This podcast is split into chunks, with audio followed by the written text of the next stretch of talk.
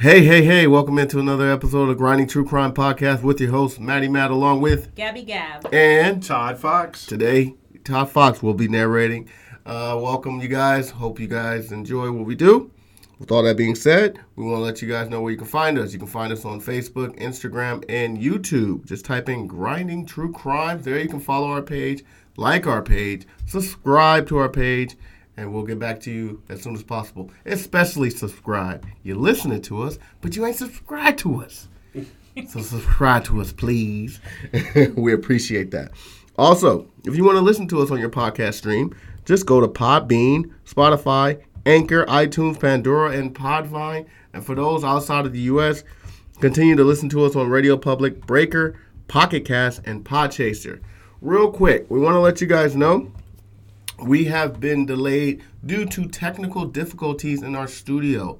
Some of our equipment is down and it might be down for quite some time. So we haven't been doing live shows, which I know you guys love and enjoy and you miss it. So bear with us, please. We are trying to get the proper equipment uh, so that we can bring back our uh, excitement when we go live. So in the meantime, just bear with us. We might not be live until probably the end of this month January, possibly. possibly January. So just bear with us, and uh, we apologize for the delay. That is part of the reason why you haven't heard from us in a while because of the, the delay of our equipment. So bear with us. With all that being said, we hope you enjoyed this episode. Uh, Fox got a story for us to enjoy, so Todd Fox, you have the floor.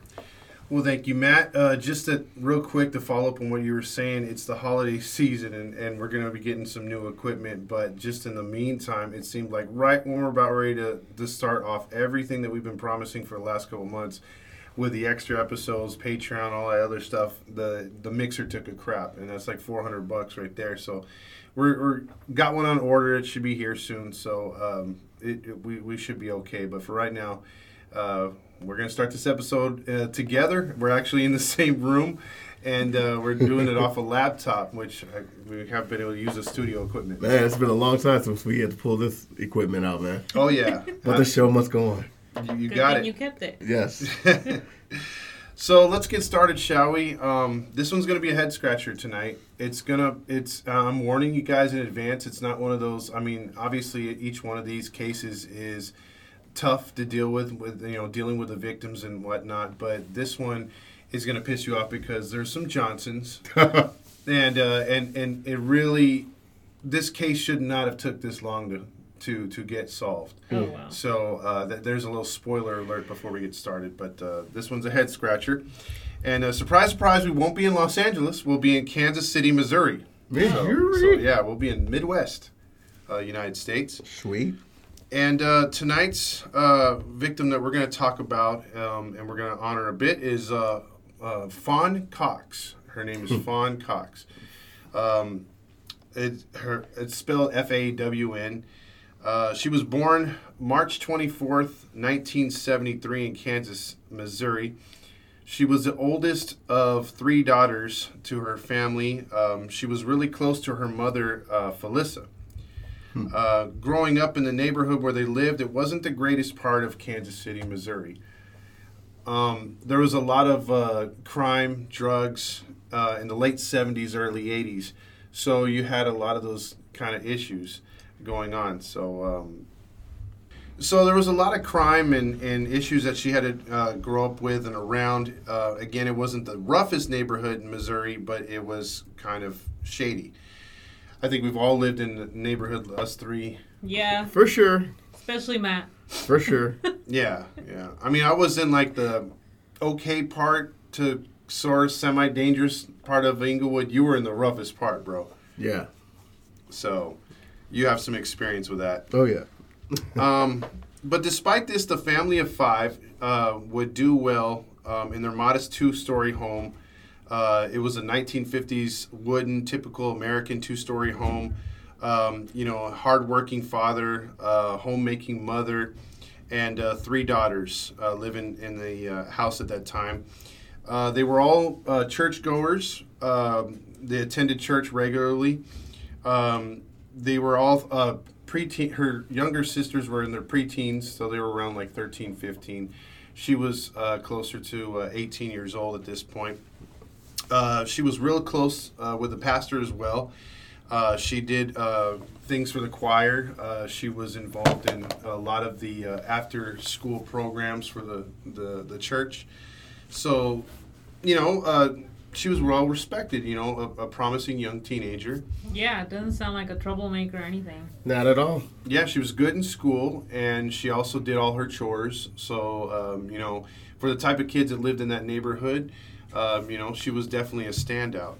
Um, so, uh, what happened next is, um, you know, the family had issues making rent. Sometimes they were, you know, they they sometimes putting food on the pla- on the table was t- difficult but they somehow would always survive and fawn would help out with those bills where she could because she would get a part-time job whereas most teenagers you know would think of themselves you know like you, they mooch off their parents and then when they get a job it's like oh what am i going to waste my money on that's how i was how about you guys No, for me, I could say I was like her. I was very responsible. I got my first job and I wouldn't really plan what I'm going to spend my money on. I Mhm. made sure that I took care of the bills I agreed to help dad with, and I would put that money aside and hand it to him.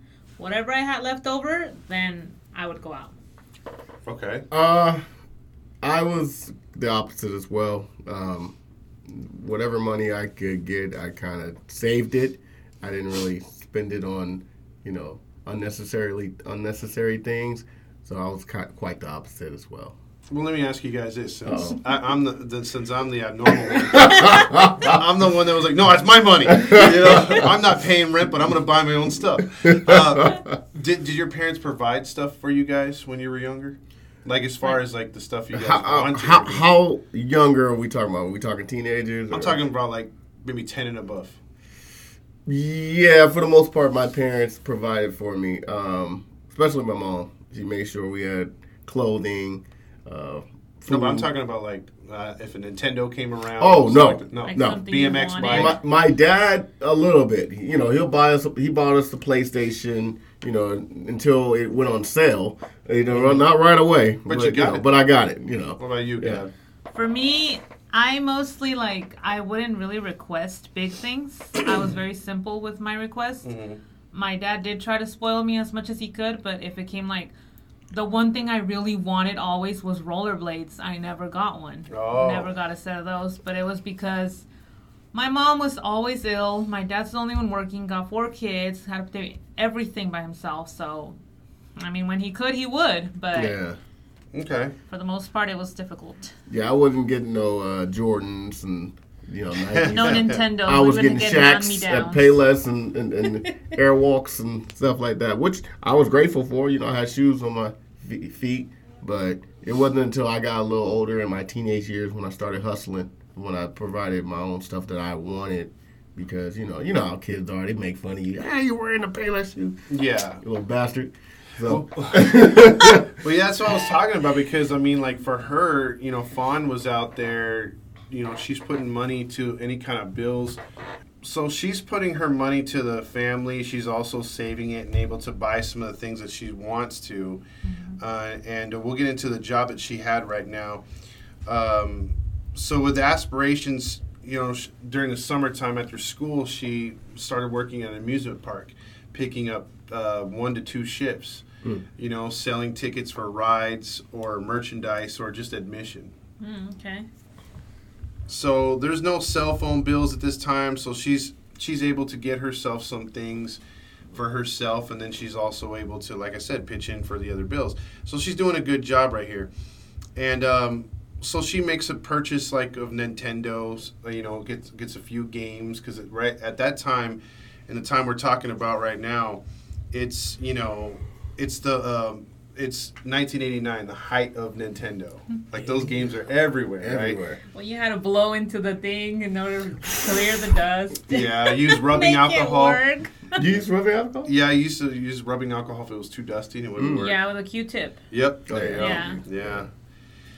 So uh, anyway, uh, she was she was not selfish at all, but we have a date now. That was Oh, fast. no. It is fast, Uh, but we're I'm just wanting to build that little thing about Fawn being a you know she's a pretty young young girl, and you know she's got a lot of you know she's doing good in school. She's got a job. You know, so her future looks bright, Mm-hmm.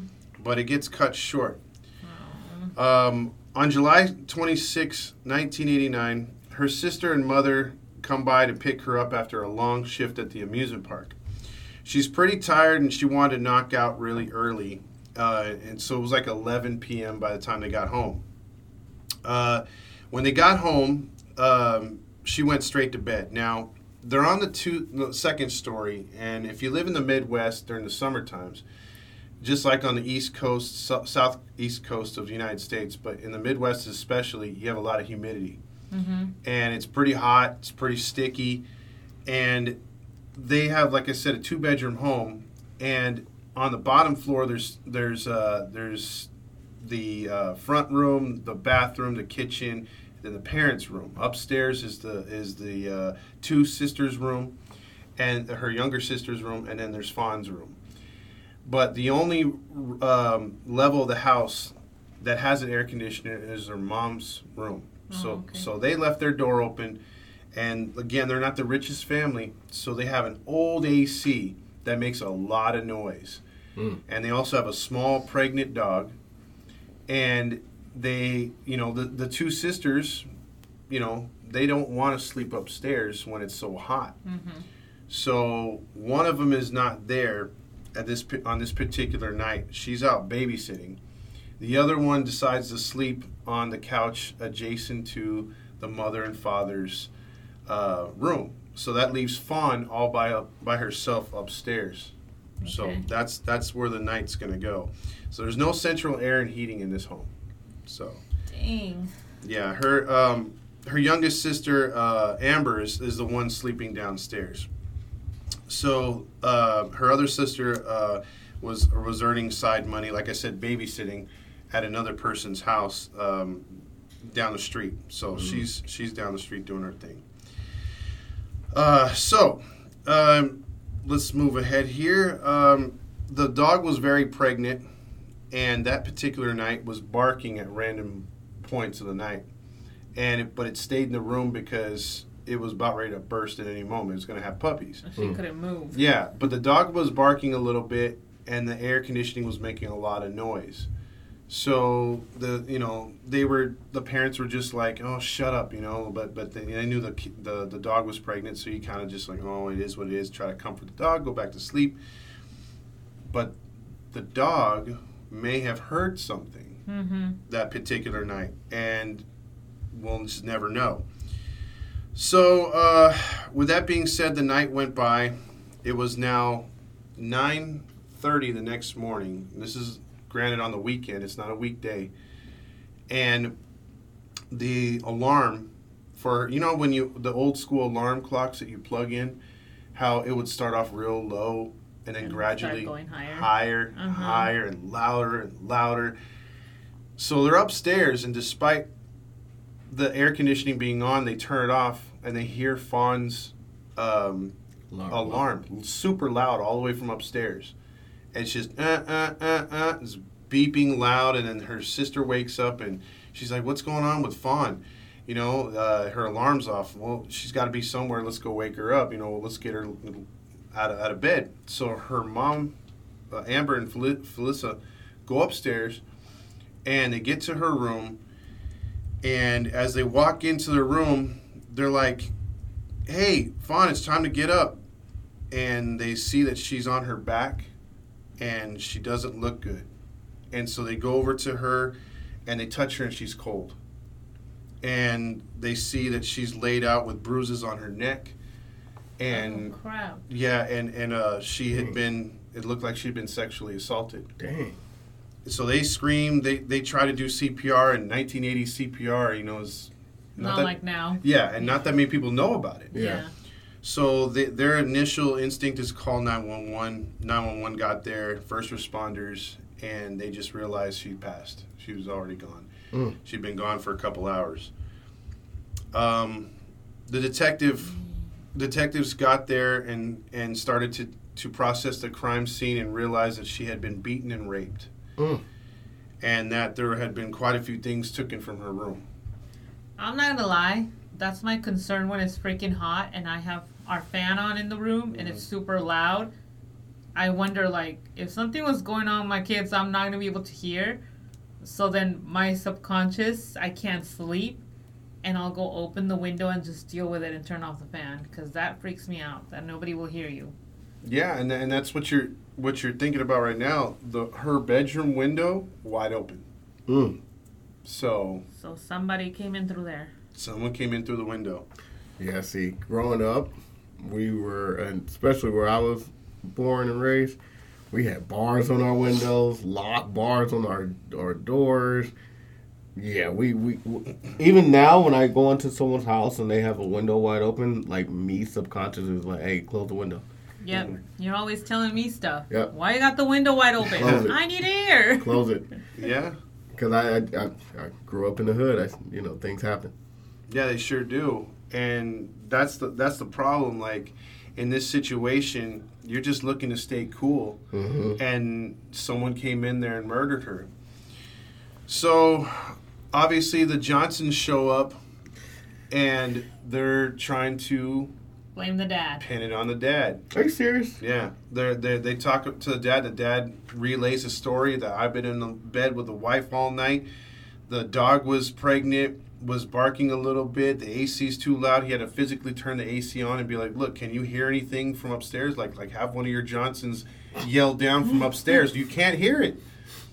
So I mean, that was the initial thing. Was well, it was. Do you know of anybody else? Do you owe money? They start dipping into his background and not seeing the fact that he had a, uh, an attractive young daughter that could have been marked by anybody around the neighborhood Mhm. because of you know how nice she was and maybe a little trusting you know so uh, again there the police would summarize that the intruder came through the second window uh, climbing off an adjacent camper next to a building so they used that as a um, as a uh, sort of like a ladder to get onto the roof, and then there was like a little awning to where you could climb into her her bedroom.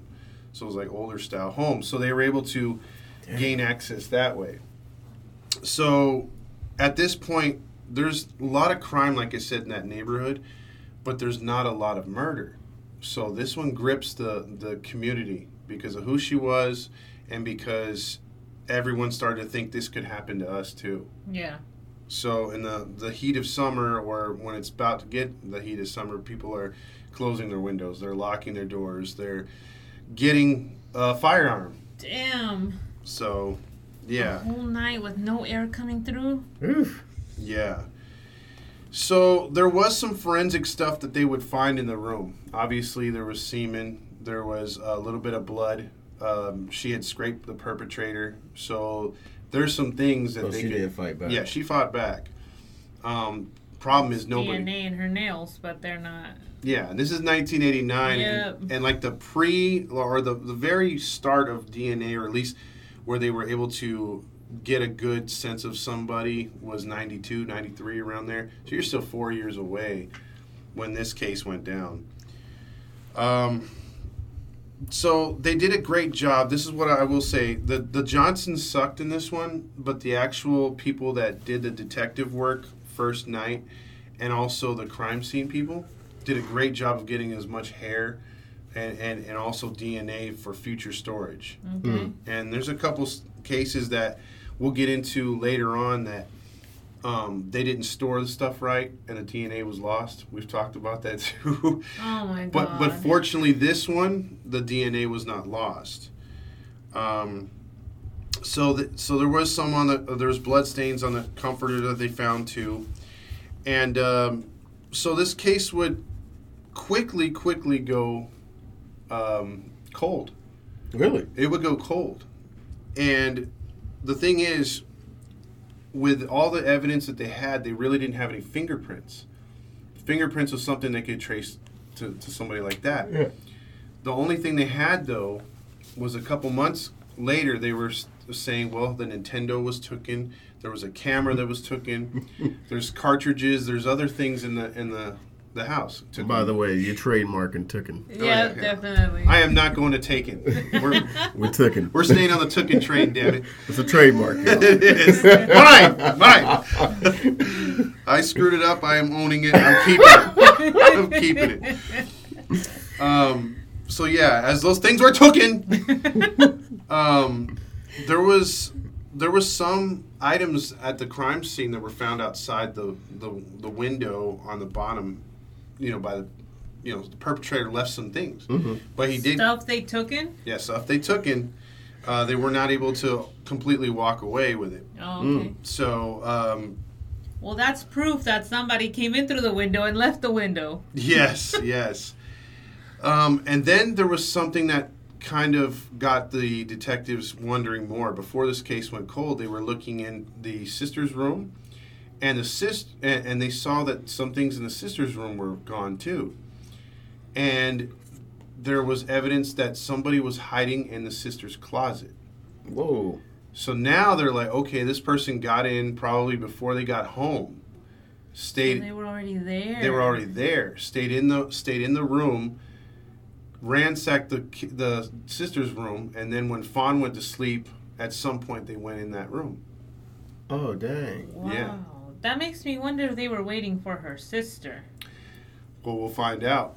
Oh, dang. So she's in there, and uh, you know, so now they they figure out okay, and as they're looking through the stuff, they start analyzing. They find an army hat, and they ask the father, "Hey, is this your hat? Is this any? Is this one of your daughter's hats?" No, we've never seen that hat before. So now there's more evidence. There's a, like an army hat that they found, Not a very smart person then. Not at all. yeah. So you would think with all this stuff, the DNA, the fibers at least, case closed, right? Yep. Nah, what that detectives did was they handed it over to some Johnsons that just sat on it for a little bit. It's okay, give us some time. and this, uh, yeah, this turns into something that it should not have turned Cold, into. cold, cold. It case. turned ice cold. Like, like they just were like, all right, move on. How cold we talking? So if they had done their job, they could have solved it there. Yes. And and here's the other thing. There was a detective that was pulled off the case, uh, Detective Benjamin, and he said in the beginning, before they pulled him off, I think there's multiple assailants. The way that that room was, the way the closet was, it looked like there was more than one person in the closet. So he's he's like, and the amount of things that were taken, it seemed you would need more than one person to take that stuff out unless you loaded a trash bag. But if you loaded a trash bag, all that stuff would have made it out. Yeah. Yeah. So he was summarizing that it was multiple per- people that were in the home, but the one person in the group was the murderer because it was one uh, it was one um, group of hair it was one uh, semen sample so it wasn't multiple Multiple. and it was one foreign blood sample as well. So they're like, well, one of the persons, he goes, I know there's, you know, he kept saying it, but the Johnsons were like, nah, it's one guy. like, like they kept pushing the one guy thing, and he was like, nah, it's multiple. I have a feeling about this. So it probably seemed like they just went in there to get rob it, and that one person got greedy and decided to. Or sexually turned on and Yeah. and went for it. Yeah. Maybe because she was fighting, he killed her. Mm. Yeah, and so then here's the thing too, which as this case went cold, the stuff that did hit the media and that the police were talking to people about was that they felt it was somebody that the family knew. And the family and, and all those people on that on that in that neighborhood and on that block knew each other for the most part. So now everybody became a suspect and everyone was looking at So each other. nobody trusts anybody. Yes. So the dynamic of the block used to be block parties. I don't know if you guys remember when they would close down Oh, the block. yeah. Summertime, you know, uh, food. Everyone brings something, Yeah. pitch in, have a good time, throw the ball around, talk with your neighbors. You guys used to do that? oh yeah, yeah, yeah. Yeah. We do that. So so like, but that all changed. This happened. Nobody trusted anybody. Dang. So it changed the dynamic of everything. I don't forward. blame them. I agree with that because if you don't even know who lives in the house, you're not gonna be hiding in the damn closet. You're gonna wait till like if it's empty, then you're gonna ransack it and steal whatever you want and get out. That's a fact.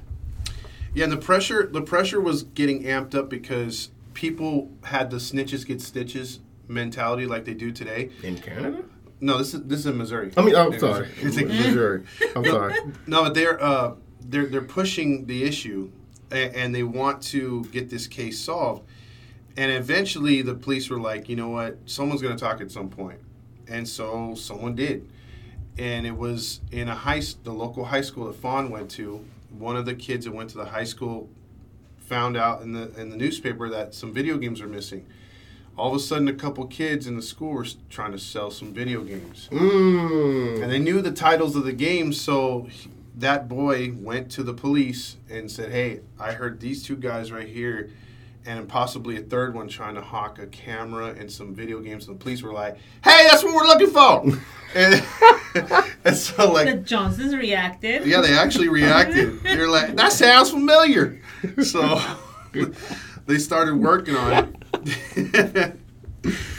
so I love how you get into character. yeah, exactly. Um, so in late August, before school restarted, because they started to hear about this stuff in summer school, uh, that that these kids had possession of some things. So they went to their homes, did search warrants on these kids, and lo and behold, You they found it. had some of this stuff. So right away, they arrested the teens. Open and shut case, right? You would think It's done, right? I would Well- get them, get them all. Book well- them, book them, Danno. There you go. so that's it, right? Case closed. We'll see you later. Play the music. We're out of here. How many years they got? Honestly, that's not it. That's not it. that's, That's not. not enough Are you serious? to say somebody committed a murder. Come on now. They could have gotten this crap from the person who did. Yeah, because here's the problem. So once they got those kids in jail, the streets began to talk. The kid who initially said, "Hey, I heard these kids were hawking the games," started getting pressure about the snitches getting stitches. So when it was time to prosecute these kids and give a statement in writing, He the kid recanted. oh gosh. and decided not to uh, to to to say his story, and say, "I don't know what you're talking about." What? Isn't that frustrating? So I hate that. I get it. I'm yeah, from but the- I hate it. I, I, yeah, If you're gonna do that, don't open your mouth in the first place. yeah, I agree, but I, I get it. so it was infuriating to not only the police but the family because they're thinking, okay, these kids were in the house. They know who did it. Which one of them is it? And they were like, fine. If the guy doesn't want to collaborate his story, we're going to we're going to test the fibers on the hairs. We're going to ch- test the blood. We're going to test this and that. And you know, one of you guys is screwed. You know, we're going to go after at least get one of you guys. So they were putting the pressure on the families of these kids. They were putting the pressure on the kids, and it what it. So they went to go do the DNA. None of them. All None of them. all of them cleared. All of them cleared. So now the police are like, "All right, you little jerks, you were there. Who else was with you? There has to be a fourth guy." They're not talking. Imagine it's the one that confessed that these kids were trying to sell, And he's the and murderer. he's the one. Imagine Yeah, I mean that could have been an insane twist. that would have been a really great twist. I have a. This one has a bigger twist, a bigger twist Than that, than that. Yeah, this one. This one. This one has a bigger twist. Yeah. What's the twist? Oh, we're getting there. We're getting there. You're setting it up, this, man. This, this is not a, a very Why long am I case. feeling that the people that did this have something to do with her sister, one of her sisters? Well, we'll see. They I were don't. looking for her. yeah, uh, yeah, it could be. Yeah, yeah. Well, we'll see right now. Um, but they they detained these kids as long as they possibly could, and they threatened them. They tried everything to get one to break, And nothing. all three of them didn't. And they were all their lawyers finally came through and got them out. That's wrong.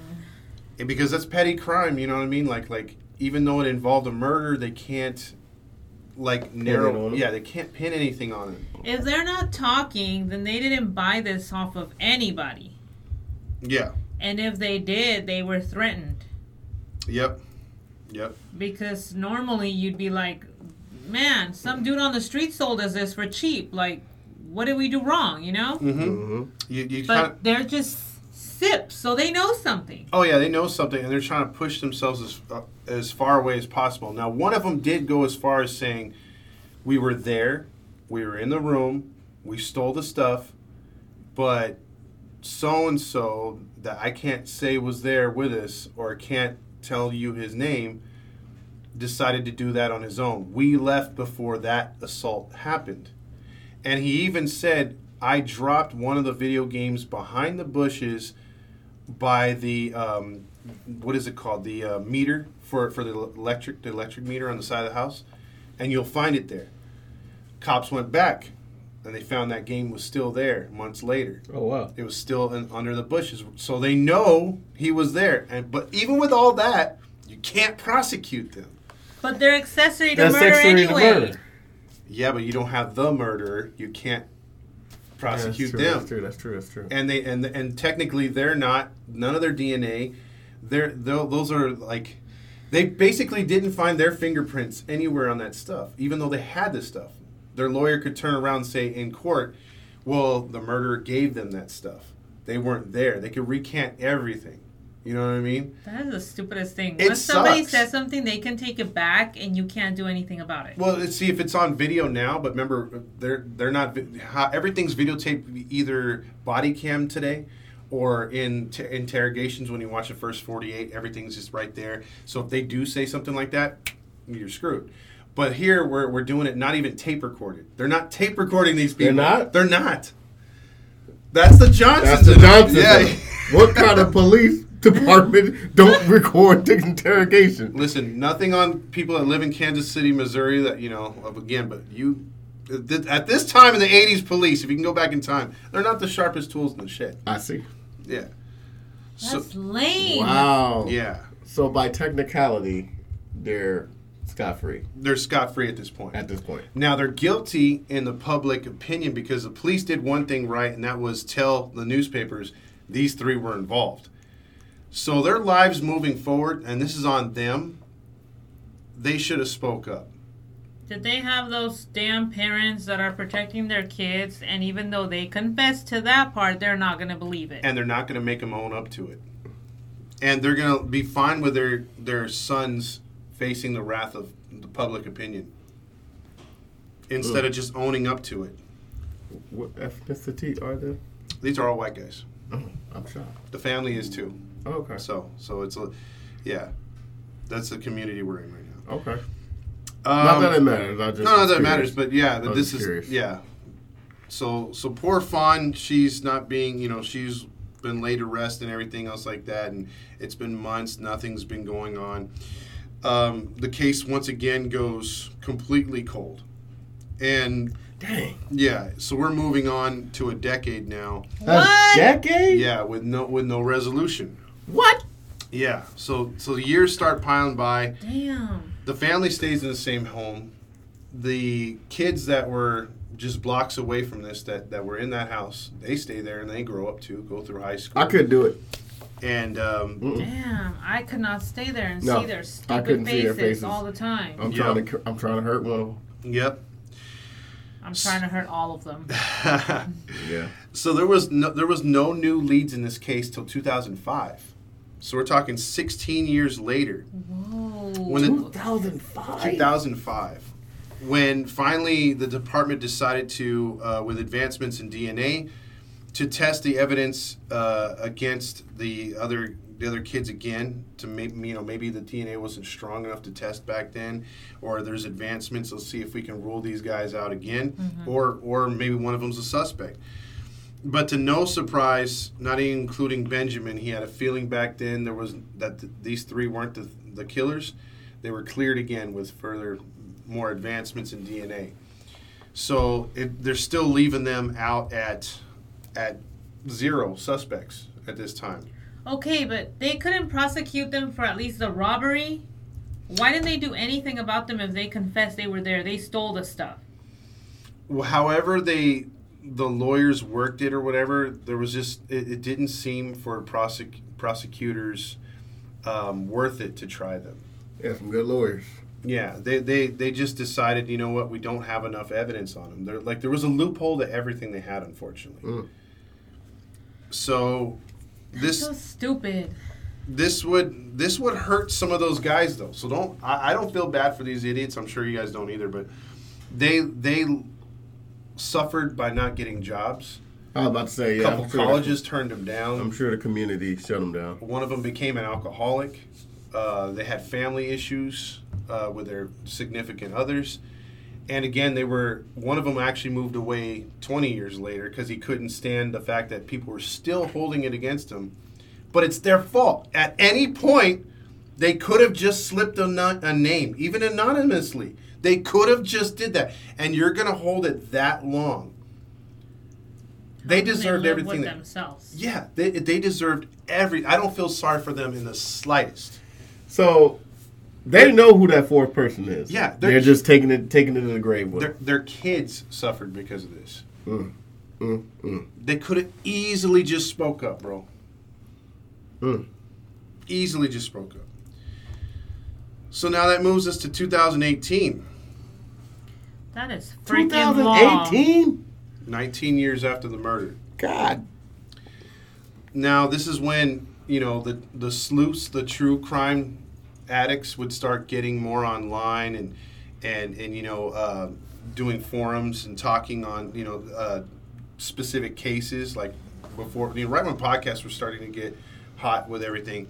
Fawn's sister would write a detailed article about the case, trying to bring awareness on a, on a public site, and it got a lot of run and a lot of people began to get mad that this case was still open and that why hasn't it been solved? So they started hounding the prosecutors of kansas city missouri started hounding the police and they were going online and pressuring the local police to do something. And what they did was they opened up a uh, a cold case unit and this was the first case that they went after.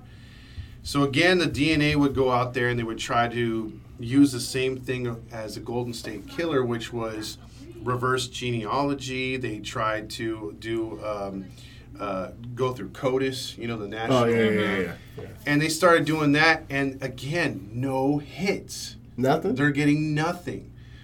And the reverse genealogy one is starting to get somewhere in, in, in the public. So they're like, hey, you know what? We're going to have to test this at some point. So they began to test the the DNA again. They're trying to get money now because doing the reverse genealogy costs money Mhm. and it's not the cheapest thing. And but we've seen here in California how if a department or a you know agency wants to solve a case, they'll put the money up themselves. They'll Yeah. use they'll use taxpayer money. It's not even a question, right? Yeah. Kansas City, Missouri, although they knew that if they would use this new technology, they could solve the case, They didn't, didn't want to do it. Why? They didn't want to do it. And when you hear their excuse, you're gonna agree. Maybe um, theory. Maybe Mhm. it's someone in the police department whose kid is involved. That's why they're not touching it. No, that wasn't part of it either. Hmm. That would make sense, but the problem is they at this point there's so many other cases that have popped up that they're going to do the ones that they can afford first and that they wanted to check out before this one as high profile as this one is they didn't want to take a stab at this so the family decided let's get a kickstarter going and since my daughter got this case in the news we're going to use that platform to say, hey, donations are, are helpful to get this case. So they figured it was going to cost between ten and fifteen thousand dollars, right? In two months, they got the, the over seventeen thousand dollars. They presented the money to the Kansas City, Missouri Police Department, and the Johnsons proceeded to say, "Hey, we got other people in line. You got to wait your turn." So they're paying for it. After 20 years, Yes. They refused. They said, if we take your money, then people are just going to be like, oh, well, my case is a year old. Let me give you, if they've got the cash, they'll pay for it and, and move ahead of someone that deserves. So, in theory, it sounds about right, but they've been waiting 20 years. Come on, who man. could deserve it more than them? exactly. Exactly. And they said no. They said freaking no. Wow. When you know it's been cold for this long, nothing else Wow. is solving it. This is your last resort. Why the hell is it not a priority to do that? Yes. Why are they pushing this case so cold? Yeah, and this this Kickstarter, I mean, look, they were even getting donations from billboard companies, putting up her her face and saying it's a cold case, it needs to be solved. Any information, local uh, authorities or, or local businesses uh, had a reward up to twenty five thousand dollars. So they were trying everything they could to get closure for this family. Like the community was coming together. They're like, "Hey man, it's been far too long." But the ones that weren't cooperating were the police. Hmm. The police didn't want to do anything about it, and and uh, so this would go on for uh, till 2020, when finally someone working at Pa- uh, Parabon Nanolabs, which is that famous agency that's been solving cold case after cold case. They're not related to any police department, but they do take cases from the police. But this one, they heard that they've been waiting so long, they took the case for them, and they paid them. But like they, I think they gave them a discount or something like that. So they took it on and got the got the uh, the answer like that. Got the match? They got the match. Like like they did a reverse genealogy, and So uh, all that time was just wasted. Pretty much, pretty much. So Let the mother effer live his life while these people wait. Yes. Mm. So here's the problem though. In late 2020, they had the information. They gave the information to the Kansas City Police Department, and another shock back to the police or to the uh, the people involved in this, the family and the public. The police weren't ready to share that information or investigate because they had other things to do. What the hell is wrong See, with them? What's going on, man? That's what I'm talking about. we got way too many things going What's on going here. on, man? We got Rufus's uh, wedding Rufus. this weekend. Rufus. Can't do it. Too busy. Side side joke. Yes. That is so wrong. Yep. But in These uh, bastards deserve to lose their jobs now. yes. So it took yet another year. No. 2021. Now, who do you think it is? Dang, with all this information. Yeah. God, I'm between two. Okay, let's hear it. I'm thinking it is one of those stupid kids, Mm-hmm. but I'm thinking maybe it was her dad. It's a twist. I'm gonna say it was a relative, uh, probably a cousin or something. Damn. You were right, Matt. What? It was a cousin. It was a pallbearer at her funeral. What? It was 31 year old Donald Cox Jr. Wow. What the hell? Yep, it was her own cousin. These Wow. stupid kids know it's her family, and all this time they don't. What? Now, this was devastating to the family, obviously, because it's Sorry, I suspected the dad. My apologies. But This I just thought what was be the biggest turn. a kick in the crotch. Now, some people theorize that the police may have known and didn't want to f- put more anguish on the family, but you, but I don't think they did. They I were don't too, think so. yeah. No. But still, they waited almost another year to tell them that it was their own cousin Their own Or- flesh and blood. Yeah, own flesh and blood, who had been over to the house, knew the layout of the house. That's why the kids got in there. That's why they were able to hide. That's where they knew where all the stuff was. He So raped. he- He raped his own cousin. So he he, dang man, he let those three kids inside the house because obviously he knew the layout and everything. He planned it out. Yep. And then to top it off, he killed his own cousin and raped her. Yep. And kept quiet. All this time, knowing Going to her going to her funeral, everything. pallbearer, carrying her, going to family reunions, functioning, kicking it, laughing with their family. Their Participating in fundraisers for for Fawn. He was 21 years at, at the oh, 21 years old At the time? At the time. She was 17, about to be 18. So he's now 42. Well, let's get to that. Mm. He had been arrested several times for robbery and drug offenses um, and for selling drugs. So the robbery was for drugs and for to, to, to sell the stuff and make money for him and his cronies. His cronies stayed loyal to him. That explains why he was so sick. Yeah. And this only provides more questions and answers to this day because of his troubled, uh, you know, he was always the, the black sheep of the family. And no one even thought of him. He was, it was drugs and alcohol he was always engaged in, always getting into trouble. And this was this was tough because when he was arrested later on and even in his teens, his DNA wasn't put into CODIS because he didn't commit any of these high price felonies. Mm-hmm.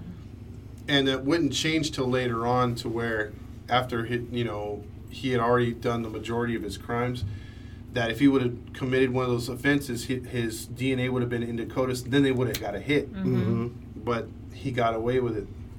He, mm. he literally got away with it because he would die of a drug overdose in 2005. Oh, come on. Dang, so he died year. He died way before anyone. Wow. Now here's. And here, when he died, those dumbasses couldn't have said anything. Thank you. Thank you. So it's not like this guy is is hounding them, calling them every other month, saying you better keep your mouth shut. I'm gonna kill you. I know where you live. He's dead. He's been dead all this time. He was dead 15, 15 years, before years they ago found before they found out. Yeah. So did they finally prosecute these three idiots? Nope. Nope. They got away. Everybody did not serve any time. Mm. Mm. Mm. So nearly 31 years later, they finally found out what happened to their sister. Thankfully, the the father and mother were still alive, so they were able to uh, closure, get closure, and the sisters as well. But some family, obviously grandparents and stuff, passed away without knowing what happened to Fawn. And again, she was one of the angels of that family, and uh, it was a pretty big family, and and just all that time, and then you have. It doesn't say who he's related to as far as cousin, if it's the father's brother or um, mother's brother, but the rift now between them too. You know what I mean? Like like it's just devastated that family. Dang, man. Would you guys want to know? Like, if you knew this happened and it's been that long, and then you find out and they tell you it's someone in your family, they're no longer alive. Would you want to know? Yep. Is yeah. that going to give you closure? Yep. Or is that going to torment you? It's going to give me closure, and I'm not going to pin what that person did on the other side of the family. I'm not going to blame the other side. Like, if it was a cousin or aunt, uncle, whatever it may be. I'm not going to say, hey, your cousin did this, so I don't, I don't like your side of family anymore. But at least it'll let me know what happened. So I will want to know. I'm the same way. Like, I think if I knew, if, if I knew that someone in that family, once I did find out, knew, then I would be pissed off. Oh, but, absolutely. But if he kept it a secret and they didn't really know and they're just as devastated, I would I would I would try to mourn with them together and try to keep the family together. But if there's any inclination in my head, like, hey man, someone probably knew, or or, or maybe so and so they were acting weird all the time, then yeah, it would be it would be devastating. But I'd want to know. You know what I mean? Yeah. Like I wouldn't want to go to my know. grave and not knowing. But this kid lived 17 more years before he had an overdose. You know, and he could have said something and didn't. I think for me that would be hard. I feel like I'd be more tormented. I'm gonna hate this bastard no matter if he's dead or not. I feel like I'm gonna suffer for knowing Mm. because I will never let it go. Even though he's dead, I think that anger and that pain is gonna consume me. If I knew he's dead and he was in your family, I'd be like, don't tell me who it was. Yeah. And see, here's the thing: when when when the police, I think this what angered the online community more too, including the families. When the police found out who it was, they went back to those three idiots and they tracked them down and wanted further questions. We're like, hey, man, look, this guy's dead. You got nothing to worry about. Tell us the truth. One of you guys has to tell us. You know, why did you guys do this? How long? And only one of them said, well, we just, you know, we cased the joint for a little bit. He said that it was his cousin and it was going to be an easy hit. That's all they gave up. There's no other additional information, no nothing. And the online sleuths that went after this case and put all the pressure on the police, they would hound these guys, and they're still hounding them to this day. Where to I think one of them had to change his name. Uh, you know, they had to, they all have to go off the grid because their families are getting attacked by these people. And you know what? Usually, I would feel sorry because you don't like how that can happen. You know, to, to, to anybody, you don't want to be the subject of anything. But the but in this, I'm putting an exception. Usually, I'm against that behavior of, of hounding people like that. You're but all for it. yeah, I'm all when for they're it. innocent, yeah, it's not okay. yeah, absolutely. But they deserve it. Yeah, they knew all this time, and they were protecting this guy. And even after he was dead, they were still protecting. Well, I don't know if they felt like, well, Knowing he raped and killed his own family. Correct. yeah. It's disgusting. I was just gonna say, I don't know if they felt like, well, he's dead. Why even say anything now? I don't know how they felt. But see, the thing is, at any point, I don't know what the the way of thinking of these three morons was, but I, I would be under the impression, especially at the first couple years of me getting hounded, before I even have a family and move on and stuff like that, I'd be like, you know what, we can put a stop to this if we just act apologetic. They don't even have to be fully sorry, but just come out and say, look, we were there. This is what happened. This is who's part of it. Or, you know, or, or just wait till he dies and say, man, you know, we were scared of this guy. Do something Do to him, makes it look like you have a conscience, and I guarantee you these people would have left him alone. But, Yeah, because that was their chance to finally clear themselves. yep, And they didn't take it. He's dead, and they're still holding on to it and living with their life, yeah. Instead, they let it knowing fester. the family struggling to get answers. They let it fester another 15 to 16 more years. That's crazy. They deserve more than what they got. Yep. Well, at least they're guilty in public opinion. That's about that's the only thing Oh, I I take agree. out of it. I agree. But I told you this is going to be one of those frustrating cases, man, where it should have been an open and shut case Yeah. like twice, you know. So there you go, right there. That's the Fawn Cox case that was just solved a couple of years ago. Wow. Unbelievable that it was solved until our time. Wow. Yep. Well, thank you, Todd Fox, for breaking down that story of the Fawn Cox case. Uh, we thank you for that, and thank you, listeners, for listening in. Uh, we'll end it here. Uh, before we go, I want to remind you you can find us on Facebook, Instagram, and YouTube. Just type in Grinding True Crimes, and there you'll find our page. Once again, subscribe, like, and comment on our page, and we'll get, blah, and we'll get back to you as soon as possible. if you want to listen to us on your podcast stream, just go to Podbean, Spotify, Anchor, iTunes, Pandora, and Podvine. And those outside of the U.S. continue to listen to us on Radio Public, Breaker, Pocket Cast, and Podchaser. So, with all that being said, this is another episode with your host Maddie Matt, along with Gabby Gab. and Todd Fox. And we are signing off. Toodles. Peace. Y'all come back now you're here, but 20 years later, because then we'll solve the case. Not right now. We're too busy. Bye.